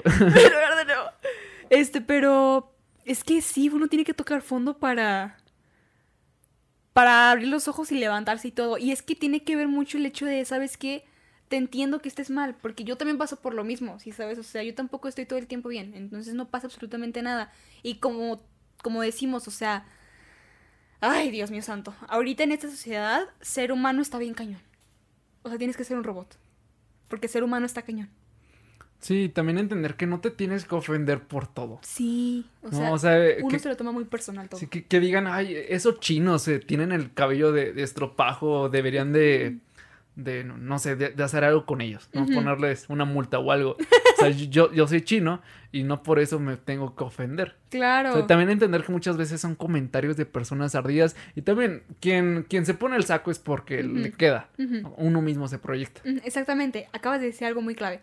Por ejemplo, ¿qué pasa? Si yo llego con una persona y le digo, ay, tienes la ceja como así bien bonita, la otra persona va a decir, mi inseguridad es mi ceja, por así decirlo, ¿no? A mí no me gusta mi ceja porque está puntiaguda. Y yo te digo, ay, tu ceja está bien puntiaguda, bien bonita, ¿no? Porque me pareció bonita.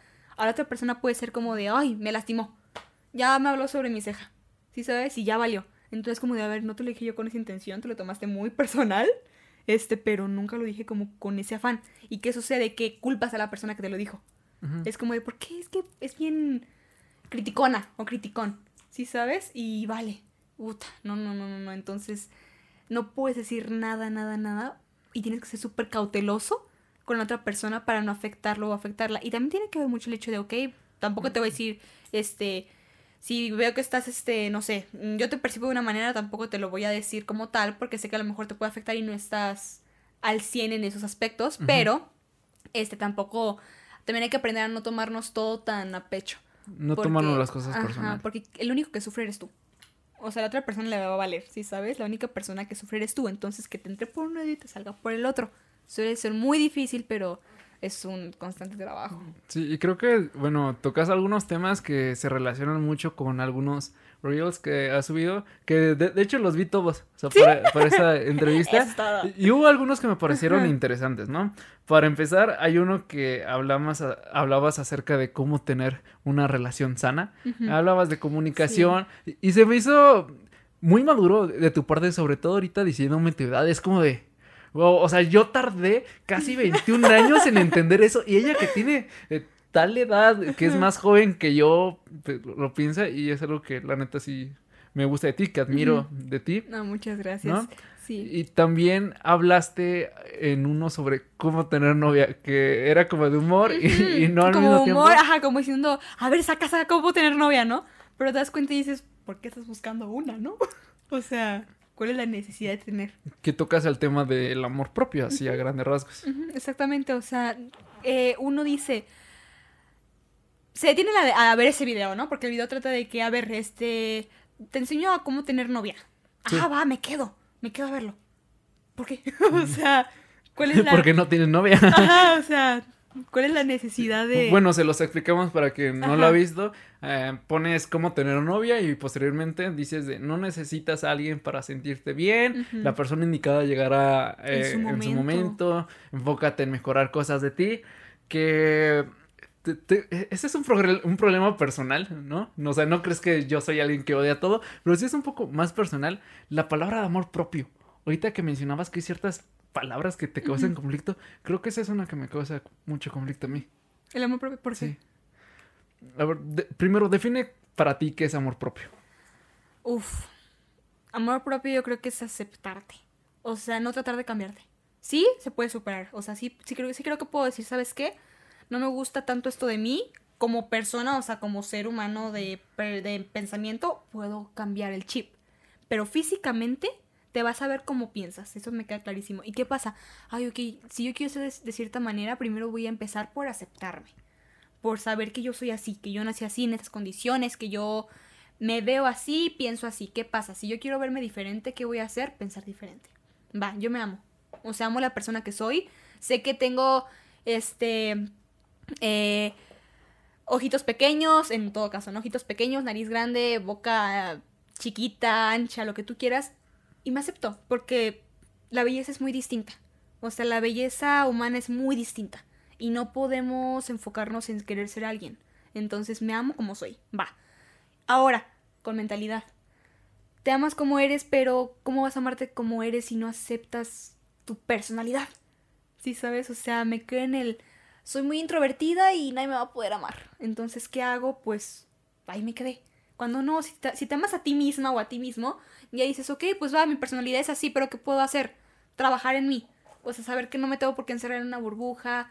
Amor propio básicamente para mí es saber que no todo el mundo te va a aceptar, pero que con que te aceptes tú, ya tienes todo. Mi principal problema es ese. ¿Qué? Por un lado, tienes un extremo en el que te intentan poner estereotipos de... Tú como hombre tienes que ser así, ¿no? Tienes que ser masculino, tienes que oler muy, muy bien, tener brazos enormes. Y después te ponen el estereotipo de la mujer. Tienes que ser callada, reservada, pero al mismo tiempo atrevida. Tienes que ser delgada, ¿no? O ser de proporciones de una actriz de Hollywood, ¿no? Sí.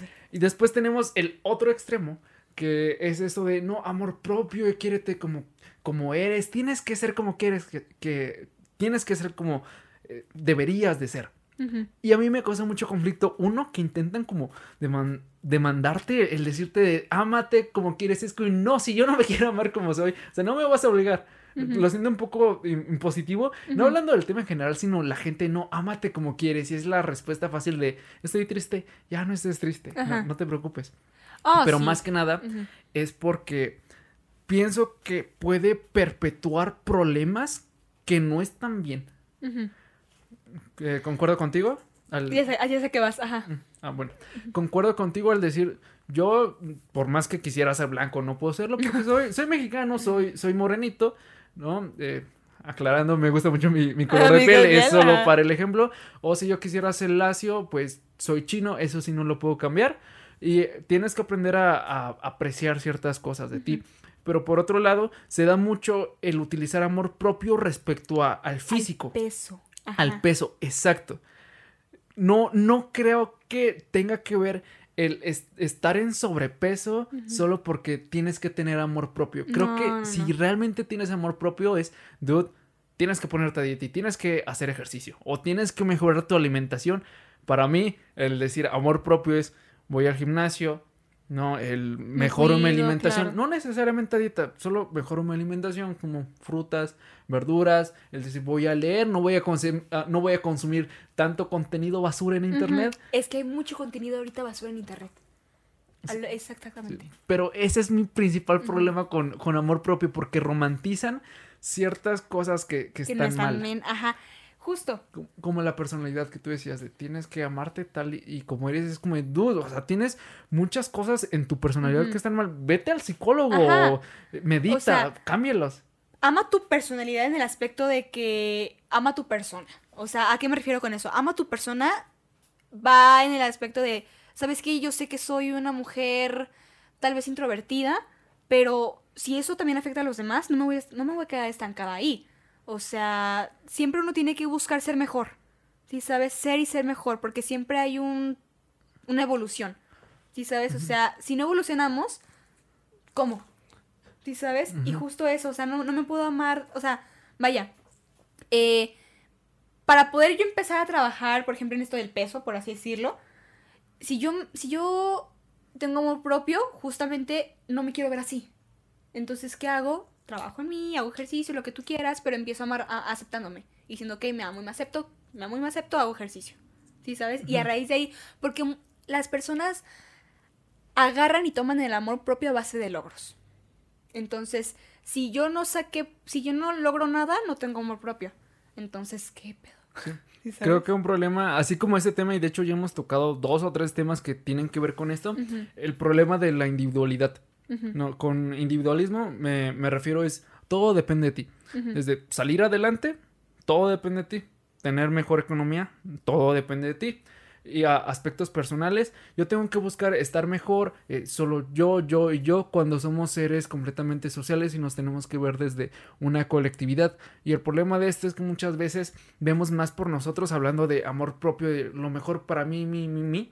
Pero no logramos ver los demás, y esto va relacionado de nuevo con el tema de la empatía, de cómo ayudar a los demás, y quizá no nos deberíamos de enfocar tanto en nosotros mismos y más en los demás, ¿no? Hay un dicho bueno, no sé si se ha dicho, pero lo he escuchado varias veces, que es primero tu casa y después lo demás, uh-huh. ¿no? Que yo no creo que... Antes pensaba que primero tenías que arreglar tu casa para después poder arreglar lo demás. Y con esto me refiero...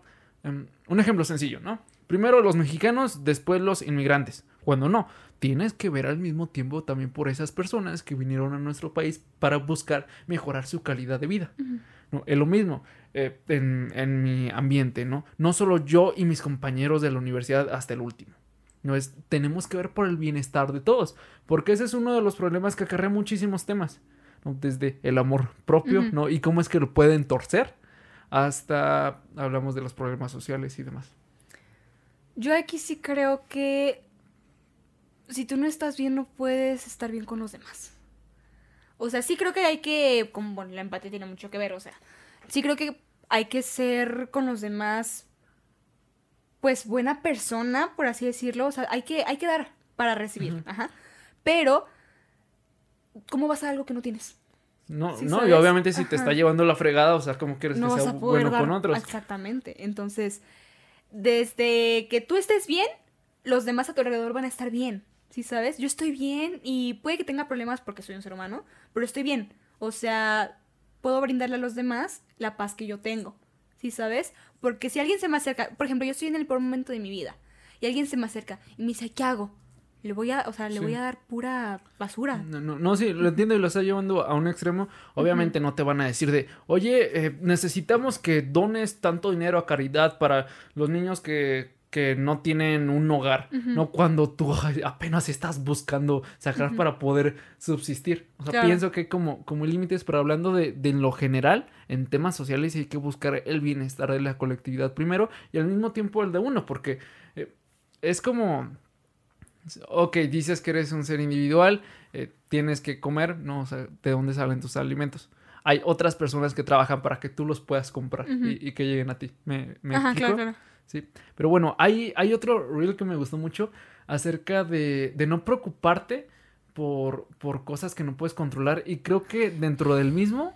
había algo que fue lo que me llamó la atención, que fue acerca de no dar explicaciones sobre algunas cosas. Uh-huh. O creo que eran dos distintos, ¿no? ¿No tienes que dar explicaciones? Sí. Ah, pues básicamente yo sí creo que, o sea, como por qué hay que dar explicaciones de algo que a los demás no les incumbe. ¿Sí sabes? O sea, si tú quieres comer... bueno, porque te dicen mucho de que estoy en una alimentación estable, ¿no? Y le meto papas. Ay, no, que estabas a dieta. Ay, qué rico. ¿Sí sabes? No, que estabas a dieta. ¿Por qué te tengo que dar explicaciones de lo que como o no como? ¿Sí sabes? Uh-huh. O no saliste en toda la semana porque estás trabajando, ¿no? Y el sábado te vas de peda y te embriagas y lo que tú quieras, ¿no? Y el día siguiente, ay, no, que muy trabajador y todo eso. ¿Por qué te tengo que dar explicaciones de lo que hago o no con mi vida? ¿Sí sabes? O sea, a la única persona a la que le tenemos que dar explicaciones es a nosotros mismos, a mi punto de vista. Y a Diosito.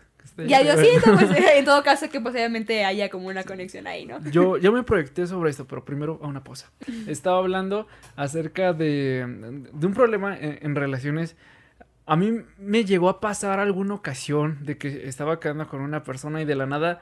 ya no me hablaba, no, uh-huh. o me eliminaba de todos lados, y yo no era como que hubiera hecho algo mal, no, y a mí a veces como que me repercutía mucho de, ¿por qué pasó esto, no? Y yo sentía que necesitaba una explicación, pero con el tiempo dije, no creo que realmente lo necesite, quizás no estás bien en ese momento, y podría decirse que por responsabilidad afectiva, solo por buena onda, podrías hacerlo, claro. Pero no necesariamente tiene que ser así. Uh-huh. Sí, o sea, es que, Todo esto es como muy controversial, porque en efecto no tenemos como por qué dar explicaciones a nadie, pero cuando estás comprometido con una persona, obviamente yo creo que hay cosas que se tienen que hablar por respeto y por educación y por moral, ¿sí sabes? O sea, yo tampoco, por ejemplo, quedamos tú y yo en hacer un podcast, ¿no? Yo te digo, te veo a las 5:15, 5:30 y no llegué. Yo creo que obviamente mereces una explicación de por qué no llegué. Más que nada por educación, ¿no? Por educación. Ajá, o sea, por el hecho de decir, ¿sabes qué? Perdóname, no pude llegar por tal y tal razón, pero ya estoy siendo una persona con responsabilidad afectiva, ¿sí sabes? Es muy diferente a que te interroguen a lo puro güey, ¿sí sabes? Uh-huh. O sea, tampoco es como, ay, ¿por qué haces esto? O sea, pues porque quiero. O sea... Sí, también tengo un problema con la palabra o la frase responsabilidad afectiva, pero eso es más personal. Ajá. No, es más de que me lo repiten muchas veces. Y es como de, pero... ya no lo digas. Ya. Sí, algo así. Sobre tus hobbies, ¿qué te gusta? ¿Te gusta el cine, las películas? Bueno, es lo mismo. La música. La música. ¿No? Fíjate que yo para eso no soy piquis. Me gusta todo. O sea, por ejemplo, si tú a mí me dices, ¿sabes qué? ¿Vamos a nadar? Ah, vamos a nadar. Me encanta nadar. Vamos... Ah, bueno, eso sí, los payasos, no. A mí nunca me invitas a un circo. ¿No? No, a un circo jamás. O sea, eso miedo. Sí, no. Sí, yo con un payaso no puedo. Pero... los zoológicos tampoco me gustan. Todo lo que tiene que ver así, no. Pero, por ejemplo, el cine me encanta. O sea, la actuación me encanta. También es algo de lo que me gustaría, por ejemplo, en su momento tal vez llegara como a dedicarme, ¿no? La música me encanta. La pintura me encanta. Leer, estudiar, que la química, que la neurociencia, todo eso. O sea, la verdad es que la realidad es... Toda la vida, todo lo que tiene que ver con vivir me gusta mucho. Menos sí los payasos y eso. O sea, la verdad payasos. Es que sí. No. Entonces, ¿no viste It? Sí, eso. La vi. No, sí, sí la vi. Me cagué. No, sí la vi. Espero que no haya sido literal. Oye, ¿qué tipo de contenido consumes? ¿Es lo mismo de lo que tú haces o es diferente? Fíjate que a veces sí. O sea... Por ejemplo, me duermo con afirmaciones. Yo me duermo con afirmaciones. O sea, pongo en mi celular YouTube y pongo afirmaciones para dormir. Y con eso, ¿qué me ayuda a mí a eso?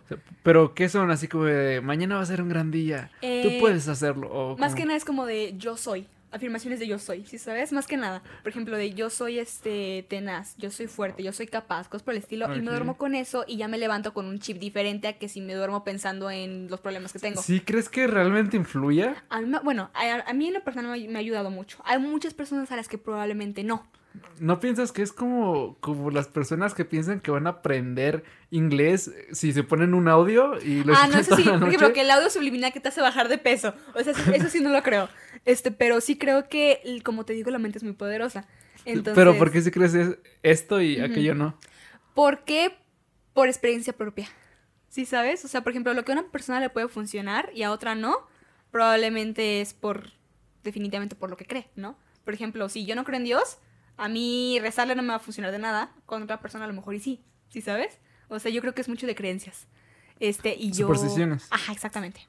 Y yo, por ejemplo, sí no creo en los audios subliminales y todo eso. La verdad es que no, porque no le he visto cómo funciona ello. Pero, por ejemplo, a mis afirmaciones que pongo de noche... Yo estuve, como te digo, en una etapa en la cual mi vida estaba muy estancada. O sea, yo estaba hasta el fondo. Y empecé a escuchar eso y me levanto así. Entonces, por experiencia propia, por algo que a mí me funcionó, lo sigo haciendo. Si a mí un día me deja de funcionar, lo voy a dejar de hacer. ¿Sí sabes? Porque ya me funcionan otras cosas. Pero es lo que en su momento me llega a funcionar, ¿no? Y a veces también veo videos de risa. O sea, no solamente me baso en mis videos, en lo que yo hago. ¿Por qué no? Porque parte de vivir también es ver otro tipo de contenido. ¿Sí sabes? O sea, de terror, lo que tú quieras. Sí, sí, sí. Conspiraciones, de todo. O sea, yo me puedo aventar horas viendo conspiraciones. ¿Sí sabes? Y... no creas, a veces me llegan a aburrir los videos de superación porque ya están muy choreados. ya están muy choreados. Ya te lo pintan como generación de cristal. Entonces ya es como de, ay no, eso ya no me gusta a mí. En lo personal yo ya me voy como para mucho Diego Dreyfus, ¿sí sabes? Uh-huh. Entonces yo creo que ya mi contenido es lo que yo hago, muy aparte de lo que veo. ¿Y quiénes son tus influencias? ¿Quiénes te inspiran? Diego Dreyfus. Es un hombre que yo admiro mucho. Y mi mamá, probablemente. O sea, son las únicas dos personas que yo puedo llegar a admirar y de ahí basarme, la verdad. Porque si yo me voy por otras personas, sí comparto ideas, pero ya su contenido no es atraído. Ya no me atrae, ¿sí sabes? Entonces en eso sí soy piquis. Ok. Ya para finalizar, tengo una sección que el invitado cuando viene por primera vez, de un consejo que le hubiera gustado escuchar hace mucho tiempo, que le hubiera ayudado en muchas cosas. ¿Cuál sería tu consejo? Algo que digas, esto me hubiera ayudado, me hubiera gustado saberlo antes. Creo que que uno no está solo, ¿sí sabes? O sea, el hecho de...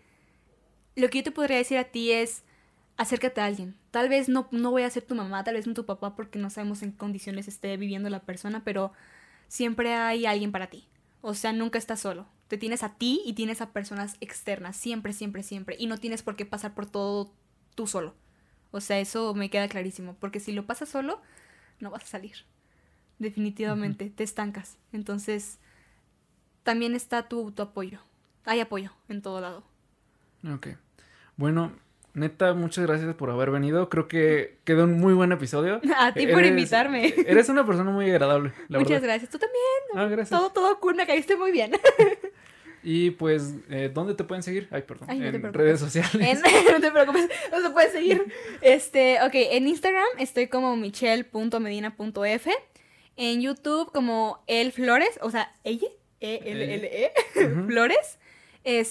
Y TikTok lo uso a veces como para subir los mismos videos de esto. Estoy como FM Michelle. Ya, así. Ok. Bueno, muchas gracias por haber venido. Neta, quedó muy padre. Y también gracias a los que escucharon en Spotify, a los que nos vieron y escucharon también en YouTube. Se los agradecemos mucho. Y pues nada más quería comentar que ya vamos a volver con el podcast. Los siguientes episodios espero que salgan pronto, porque eso lo habré subido ya después de darle un descanso al proyecto. No lo mencioné porque fue algo que sucedió conforme la marcha, pero pues más que nada lo necesitaba, ¿no? O sea, porque ya estaba un poco enfadado de todo esto y no sentía mucha motivación para hacerlo. No es como que estuviera deprimido ni nada, solo era como de, como que hoy quiero ver Netflix o algo así. Pero gracias ahí a los que nos escucharon, los que nos esperaron, y nos vemos hacia la siguiente. Les recuerdo que a mí me pueden seguir en Instagram como Ivanow, y pues hasta la próxima. Adiós. Bye.